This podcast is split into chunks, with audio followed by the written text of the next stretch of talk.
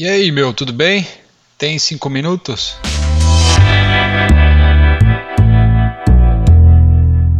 Tudo o que você precisou desaprender para virar um idiota. Um livro sensacional da galera do Meteoro Brasil, um canal no YouTube que trabalha uma série de abordagens a respeito de política, de economia, de sociedade em geral no YouTube, dentro de uma pegada um pouquinho lá do B daquilo que a gente está acostumado.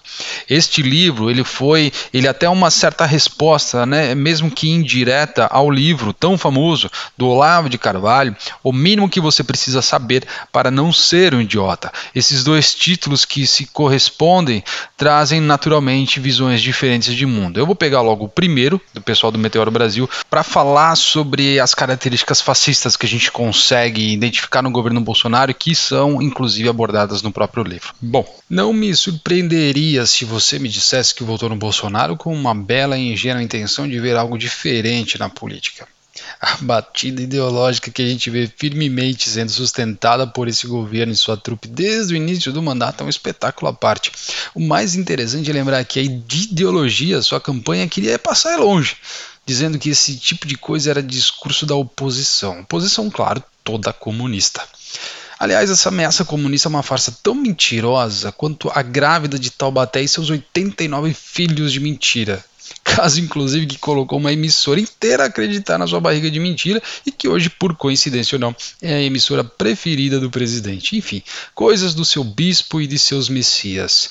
Bom, mas vamos lá ao que interessa. Por que, que chamamos o governo atual de fascista? No livro Como Funciona o Fascismo, do autor Jason Stanley, pesquisador da Universidade de Yale, usado como uma referência aí no trabalho nesse livro, aliás, do pessoal do Meteoro Brasil, ele destaca que 10 características características aí fundamentais que se unem para formar o conceito de fascismo, tão visto atualmente por aí, mas brutalmente negado, até não declarado pelos seus próprios apoiadores. Bom, no livro o fascismo aparece não apenas como uma ideologia, mas também como, veja só, uma técnica para obter e manter poder. E aí que entra o nosso Messias e sua mitologia tupiniquim. Neste episódio eu apontarei aí três dessas dez características e vou conectar com o nosso governo atual para ver se você também enxerga tamanha, entre aspas, coincidência. Bom, a primeira característica, o despertar da nostalgia. Neste ponto, o fascismo ele cria nas pessoas uma sensação de nostalgia que o autor chama no livro de passado místico.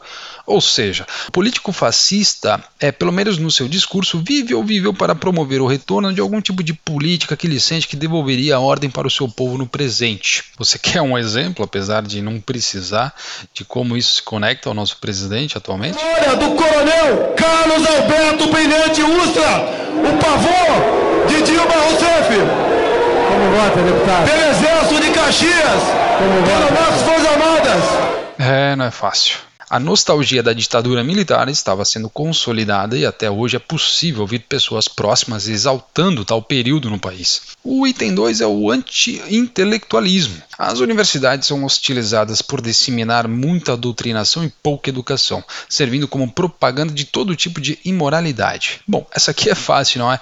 Quem não lembra aí do raivoso ex-ministro da Educação falando sobre as balbúrdias que temos nas universidades públicas do Brasil? Uma hora dessas eu vou tirar cinco minutos apenas para falar da representação das universidades públicas no Brasil e o quanto elas contribuem para a produção científica no país. E eu já adianto, não há nenhuma universidade que seja privada entre as 20 melhores do nosso Brasil. Brasil. E por fim, a terceira característica dessas 10 que eu separei aqui hoje é a vitimização. O grupo dominante se diz vítima de tudo que é dito pela tal oposição, uma vez que já há um esquema declarado de apoio e lealdade ao seu líder extremo. E aí podemos citar aqui alguns exemplos, né? Perfis fakes sendo derrubados na internet, ou empresários carecas que possuem status gigantes em frente às suas lojas e sonegadores de impostos sendo enquadrados por seus comentários, cabem muito bem por aqui.